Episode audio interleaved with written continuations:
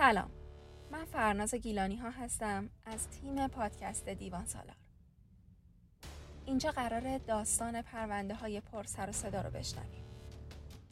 داستان هایی که در عین تلخ بودن کلی درس برای آموختن دارن. تو این اپیزود قرار داستان مردی رو تعریف کنیم که توسط همسرش به قتل رسید. پانزدهم تیر ماه 1400 یک زن پیر با پلیس 110 تماس می‌گیره و از اونا می‌خواد تا به دنبال پسر 35 سالش بگردن. معمور پلیس به پیرزن میگه حتما باید به کلانتری محلتون مراجعه کنید و مشخصات پسرتون رو به همراه عکس و کد ملی به معمورین نیروی انتظامی تحویل بدید. پیرزن بلا فاصله به نزدیکترین کلانتری میره و میگه پسرم چند هفته است که با من تماس نگرفته. رئیس کلانتری بعد از چندین تماس با همسر مرد پسرش و دوستان نزدیکش متوجه رفتار مشکوکی از طرف همسر اون مرد میشه. برای همین پرونده رو به همراه توضیحات به پلیس آگاهی میفرسته. در پلیس آگاهی معمورین از دادسرا حکم بازداشت موقت همسر رو می‌گیرن. بعد از بازداشت کردنش ازش بازجویی می‌کنن و توی بازجویی های اولیه همسر مرد زیر بار قتل همسرش نمیره. اما بعد از چند ساعت بازجویی بالاخره اعتراف می‌کنه. اعتراف این خانوم به این صورته. شوهرم اعتیاد به قرص ترامادول داشت. اون بعد از مصرف مواد وحشی می‌شد و من و دختر 6 سالم و مورد آزار و اذیت قرار می‌داد. منم از اونجایی که احساس تنهایی شدید می کردم تو اینستاگرام با خانومی دوست شدم. باش درد و دل می کردم. یه روز تصمیم گرفتم یکم شوهرم رو اذیت کنم. به کسی که توی اینستاگرام میشناختم گفتم می‌خوام شوهرم رو اذیت کنم و ازش فیلم بگیرم.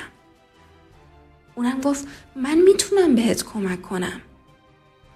خلاصه قرار شد قرص بریزیم تو شربتش و بهش بخورونیم.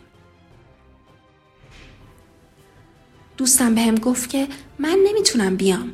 شوهرم میاد بهت قرص رو میده. منم قبول کردم. بعد از اینکه قرص ها رو بهم داد، اونا رو داخل شربت شوهرم ریختم. چند دقیقه بعد از اینکه شوهرم شربت رو خورد، تو حالت خواب و بیداری مونده بود. و منم که خیلی از دستش عصبانی بودم با یه گلون شیشه ای زدم تو سرش و دیدم سرش شروع به خون ریزی کرد. ترسیده بودم. سری زنگ زدم به دوستم. اما همون موقع متوجه شدم که دوستم خانوم نبوده و این آقا با اکانت فیک یک خانوم با من دوست شده بود. اون اومد و بهش گفتم ببریمش دکتر. اما قبول نکرد. جنازه رو داخل آسانسور گذاشتیم. وقتی که به پارکینگ رسیدیم جنازه رو گذاشتیم توی ماشین.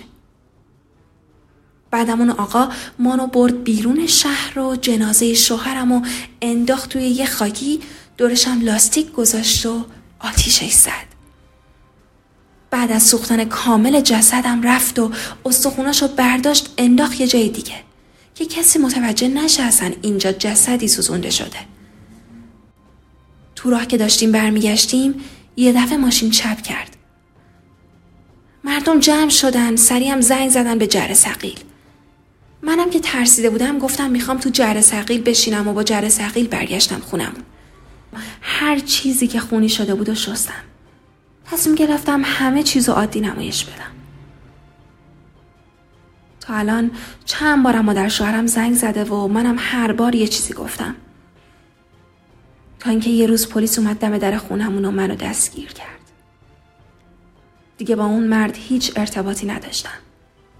فقط چند بار بهم پیام داد که اگه به کسی بگی میکشمت. بعد از اعترافات و زندانی شدن این دو نفر در نیمه های صبح هر دو اعدام شدند. ممنون که تا آخر این اپیزود همراه ما بودید. منتظر اپیزودهای جذاب بعدی ما هم باشید. راستی با نظراتتون انگیزمون بیشتر میشه و پادکست های قوی تری تولید می‌کنیم. پادکست های گروه دیوان سالار رو می‌تونید توی Castbox، Apple Podcast، Google Podcast، شنوتو و سایر اپلیکیشن های اشتراک گذاری پادکست بشنوید. سپاس از همراهیتون. از بازسازی صحنه جرم برای اون آقای قاتل و خانومی که معاونت در قتل داشت و همسر مقتول بود کیفرخواست صادر شد و پروندهشون به دادگاه کیفری استان تهران فرستاده شد. قرار اونا به زودی توی دادگاه محاکمه بشن. این در حالیه که اولیای دم درخواست قصاص رو. ممنون که تا آخر این اپیزود همراه ما بودید. منتظر اپیزودهای جذاب بعدی ما هم باشین.